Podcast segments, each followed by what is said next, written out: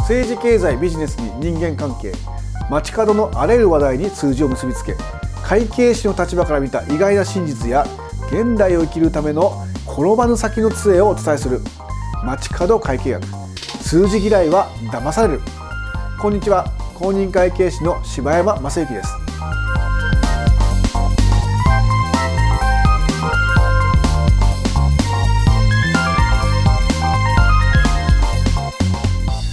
つい先日、えー、1月のですね経営上赤字過去最大になったという、まあ、ある意味衝撃的とも思えるようなですね発言があったと。おいおい日本なんか貿易日国なんじゃないのかと。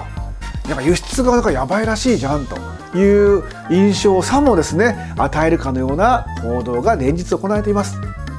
そこで今回はですねいわゆる貿易赤字なるものが本当に日本経済にとって良くないのか。こういったそもそも論に切り込んでみたいと思います。この貿易赤字っていう言葉を聞いちゃうと、まあ、黒字赤字っていうね業績の話と連動しちゃいますがなんかやばそうだなって漠然とした不安を持ちますよね。でもこの貿易赤字見方によっては将来日本の日本株式会社の進むべき方向性が逆に明らかになるというヒントになるんですね。そういった先の話を見据えてちょっと今回お送りしてみたいと思います。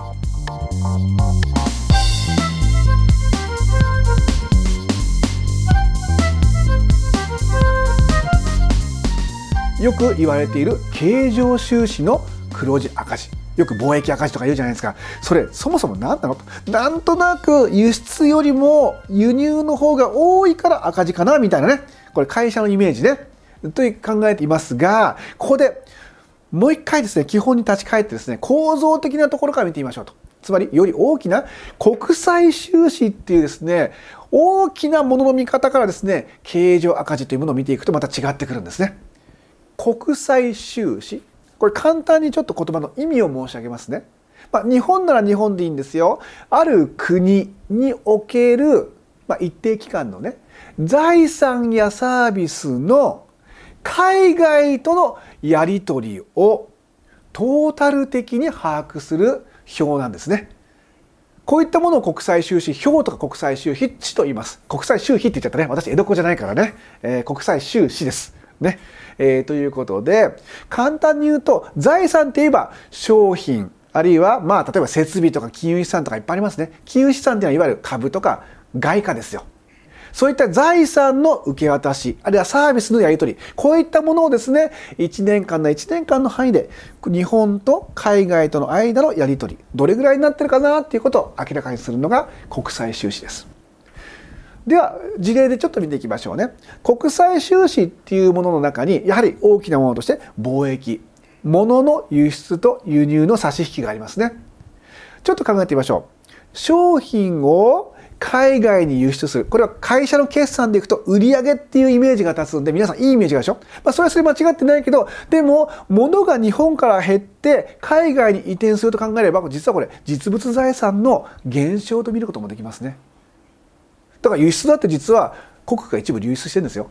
ということを考えておいてください。その対価として外貨が増えたと思えばいいんです。外貨というのは外国の通貨への投資が増えたと思えばいい。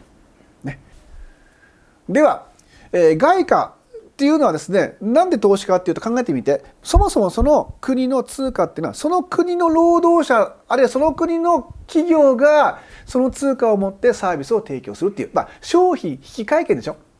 ドルっていうのはアメリカで本来通用するアメリカのための商品引換券なんですよ。日本円は日本における商品券と思えばいい。したがって、えー、日本円を払ってドルが増えるってことはアメリカで通用する商品引換券に円を投下したと思えばいい。そう考えると外貨っていうのは国内では使えませんから海外の投資と考えるとまあなんとなくイメージ湧きますね。じゃあ輸入です。輸入は今度は商品を買ってくる。で外貨で払いましたということになりますね。ということなので結局はですね商品という実物財産が増えて外貨が減ってるんだからトータルではプラマイゼロってイメージです。だから別に一方的に富は流出しないでしょ。ねだって海外からねまあ例えば時計買ってきました時計っていう財産増えてるんだからむしろで外貨の数字が減っただけでしょなんで別に富の流出でも何でもないと思っていただければいい。したがって貿易収支がマイナスで輸入が多いからといって一方的に日本の財産が減ってると考えるのはちょっと早とちりというかね少しこう気が早いねって話です。あちなみにね貿易収支っていうのが一番狭い意味でいわゆるまあ輸出と輸入の差額ねそういうサービスを加えます。その他に所得収支っていうのがあって海外投資でもらった配当金や利子収入これも実は貿易じゃないけど経常収支って言って毎年起こりうる収入の中に入ってきます。したがって経常収支っていうのは輸出と輸入の貿易ね。それとサービスの輸出と輸入もあります。プラス今の配当の支払いとかもらいみたいな配当所得利子所得の受け渡しこの3つを大体イメージしていただければまあ他にもあるんだけどおおむね経常収支と思います。ただまああのやはり輸出輸入が一番存在感が大きいのでよく貿易収支といわゆる経常収支って割とか似たような概念で取られますが実は最近の日本それからこれからの日本ってはですね輸出と輸入っていうのは逆転で赤字になっていく可能性が高いです。ということでその部分だけ捉えて昨今のマスメディアは輸出が減って輸入が増えてるじゃんやばいじゃんみたいなこと言ってますがところがギッチョンということでご安心くださいって話が出てきます。経常収支を構成する大きな3つの要素商品の輸出輸入とサービスねそして配当利子この最後の配当利子の収入にかかる所得収支っていうのは今後の日本のですね、えー、将来を占う大事な指標ということをなんとなくでいいからイメージしてください。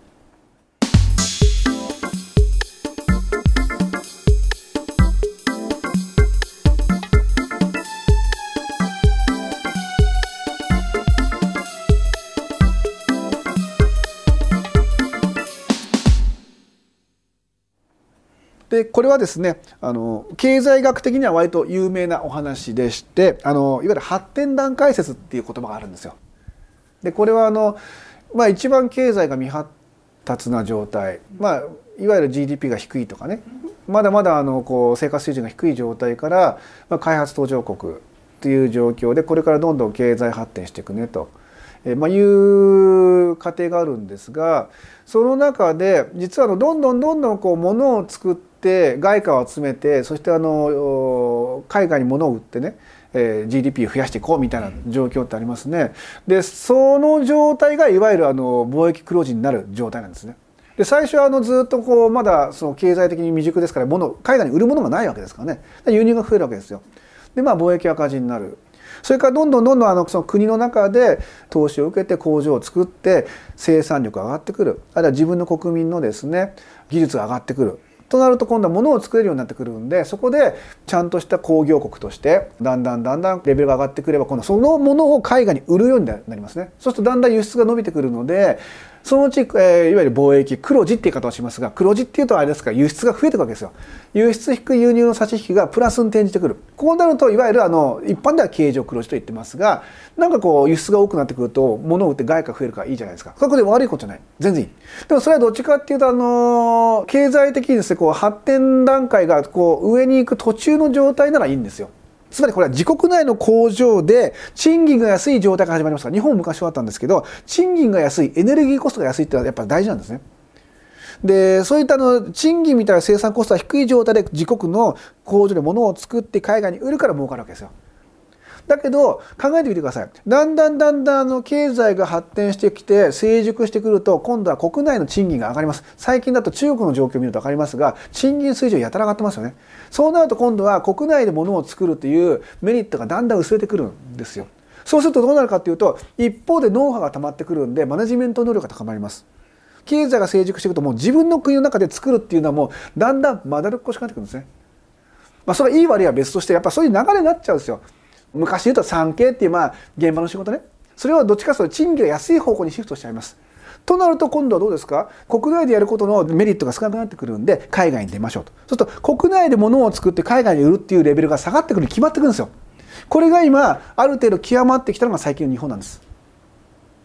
だから例えば1800年代の後半明治になって殖産工業って言ってね。要するにまああのどんどんどんどんこう産業を振興するために皆さん国民一致して頑張りましたと。19世紀20世紀1900年代まさにもう24時間働けますかっていう利権の世界ですよもうガンガンガンガンですね国内で物を作って売れともう貿易立国だと言いながらですねあの原料を輸入して物を作って付加価値を高めて日本の工場から海外に輸出してたと。っていう状況で貿易収支がプラスっていう状況はずっとあったけどそもそもそれで生活水準上がっちゃったもんだからいろんな意味で生産コストが上がっちゃったと。で海外に出るようになった。そうすると国内で作って海外に売るっていう輸出が減るんだから当然それはどうですか？貿易黒字っていうものが減りますよね。これ必然なんですよ。したがって昔から兆候これあったんです実は。今だけじゃなくて。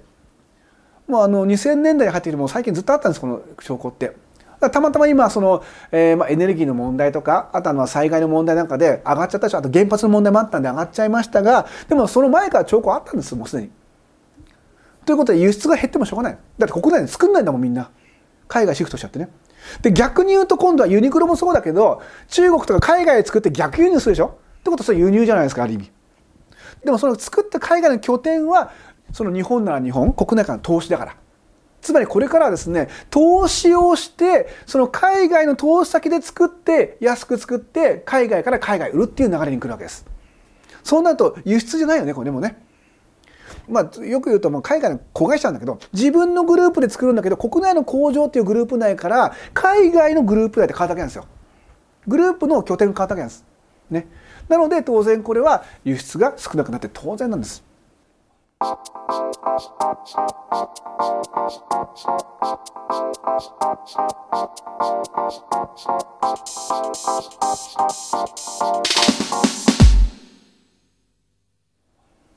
じゃあ今は何かまさに皆さんは歴史の証人になりなろうとしている時なんですが日本の経済構造が根本的に今変わりつつあるというふうに考えればなんてことないんです。つまりこれからの時代はですね日本製作所っていうね日本国内で工場を持って作って輸出するっていうよりも管理ノウハウは日本に持っといてで海外に拠点を作ってこれ低コストでねで海外の拠点をコントロールしながら海外で売り上げが上がったものを配当とか別の形でマージンでもらいましょうとつまりこれはホールディングスの発想ですね。これからの日本は要するにさらに成熟した債権国成熟した国としてですね輸出ではなくってホールディングスとして所得収支が増えるような海外マネジメントのレベルアップをしていくべき時代になったということです。じゃあここで、えー、昔はまあ公民と言ってましたけどもいわゆる社会の勉強でよく言われた産業の空洞化対策どうするの？柴山さんと。という話があります。でもこの産業って何ぞやって言ったら今の話は第二次産業って言って工場で物を作るってことでしょ？工場で物が作らなくても他にも仕事ってありませんか？さ第二産業って昔言われてた工業ね。この部分のコアの技術をノウハウだけはペーパーとか電磁データに日本に持っときゃいいわけだから。でそれを海外で要するに実践する。試作品とか研究は日本でやればいいんですよ。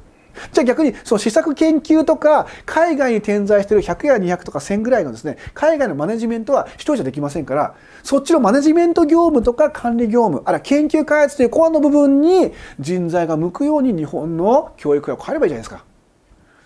従来日本っていうのはまホワイトカラーって言い方がいいか分かりませんが間接人員っていうんですね。管理系の生産性が低いと日本は言われてました。もう根性ですよ。残業と根性とブラック企業なんとかみたいなですね時代だったからもう今そうじゃないから。ね。というふうに残業と根性の部分をですね係数管理とかもうちょっと理性的なマネジメントに変えて効率を上げていって外国人とコミュニケーションとだからこれから僕はやっぱり日本人っていうのはアジア人として英語とかやっぱ中国っていうのはやっぱり大事なんでね。そういった部分のですね第二外国みたいなものを日常会話できるようになっておいて海外のマネジメントを日本から英語でやる。かっこいいですね。ハローとか言いながらね。私ハローしか言いませんけど。僕は自分のだから子供たちにはやっぱりねまず基本は英語で会話ができるようにしたい。テストはいいから。アジア系の英語ってあるじゃないですか。 Asian English があってもいいと思うんですよ。それで構わないから気軽に英語で考えて英語でコミュニケーションを取る。あとは中国も基本的なことは分かるとかね。そのレベルで海外とのコミュニケーションを取ることで海外拠点をホールディングスとしてマネジメントするそういった人材がこれからどんどん増えていただければ日本の製作所からホールディングスへの構造転換僕スムーズいくと思いますよ。というふうにですね、物を作るという生産拠点という観点だけで見るときついけども、それを全体として研究開発とか、もっと付加価値を高めるようなマネジメント能力のアップとかね、そういった部分で国家の予算を投入していけば、全然それは雇用対策になると思います。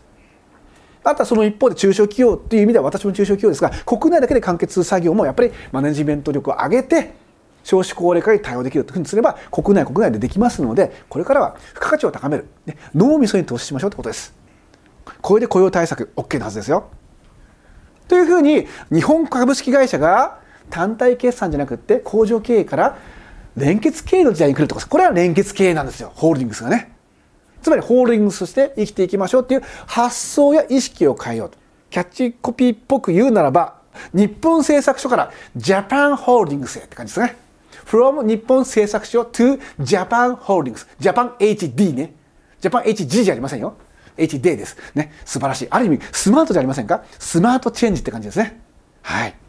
以上ですね、あの、オバマ大統領チェンジありませんが、このチェンジっていうのは、結局ですね、貿易赤字云々っていう、これまでの議論が必ずしもですね、重要かどうかというと、そんなに気にすることではないと。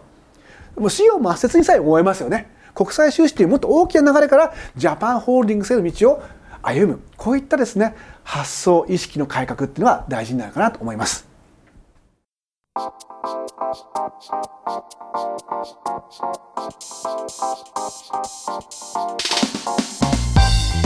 てここからは柴山からのお知らせです。柴山も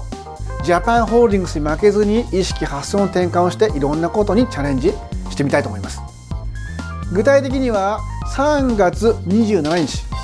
注目してください。この日ですね21時ね午後9時ですよ、ね、からですね実はインターネットテレビの番組を試験的にやってみたいと思っています。でどういったことかっていうと会計に興味あるけど俺数字は苦手だよっていうような方とか柴山さん俺簿記勉強したいなと。けれどもどう勉強していいか分かんないんだよねっていう会計の学び方について興味を持ってる方。とかあるいはこれからさらにもっと会計知識を深めたいですみたいな経験者の方いろんな方を対象に会計に興味を持ってもらって会計を学ぶ人をどんどん増やして皆さんのキャリアアップやえ、皆さん自身の能力開発こういったものに少しでもお役に立てればなという趣旨の番組です。なんかこの趣旨を見るとすごいことやってそうに見えますが、まあ、まずは遊びみたいなもんだから、ね、気軽にですねご参加ください。でどんな番組になりそうかっていうことなんですがまあちょっと会計のクイズみたいなものをですねあのちょっといくつか出してですね皆さんも一緒に考えてみてください、まあ、会計バラエティっぽくですね楽しくやってみたいと思っています。であのー、まあ、時間はですね今予定してるのは大体40分前後かなという気がします。あとはまあインターネット番組だから場合によってはちょっと延長するかもしれないし柴山が途中お腹痛かったらごめんなさいねとかね。まあいろいろその辺はまあハプニングも OK ということで柔軟にやっていきましょう。あのタイトルなんですがまだ実は正直決めてません。なので募集をしようかなと思ってます。ね、今の趣旨だけで違うさ無理だって。もうそれは無理承知なんでね。会計バラエティでクイズ形式ってこともちょっとそういったね数少ない手がかりで申し訳ありませんがじゃあこんなテーマどうとね。例えばそうだな。アカウンティング Q とかね、まあ、なんか今適当に言ってみたわけなんだけどね。これキャッチーだなと思えるようなタイトルがあったらぜひですねどしどし応募してください。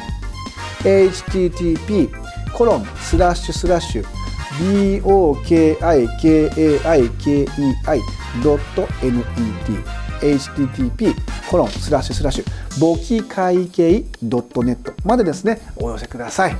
でもちろんですね毎週お送りしている番組のですねご感想ご意見ご質問などもお受けしてますしそれと合わせて今回3月27日3月27ですよ、ね、午後9時から試験的にやろうと思っている番組の、まあ、例えば俺ならこういうふうにやってほしいなとかこういう企画見てみたいなっていうご意見なども含めてタイトル募集してますのでぜひ皆さんどんどんお寄せください。